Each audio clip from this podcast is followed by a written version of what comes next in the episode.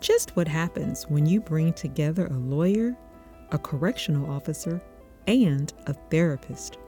There is not a time that I can recall, and I was born in the early 70s, where the black man has not been under siege.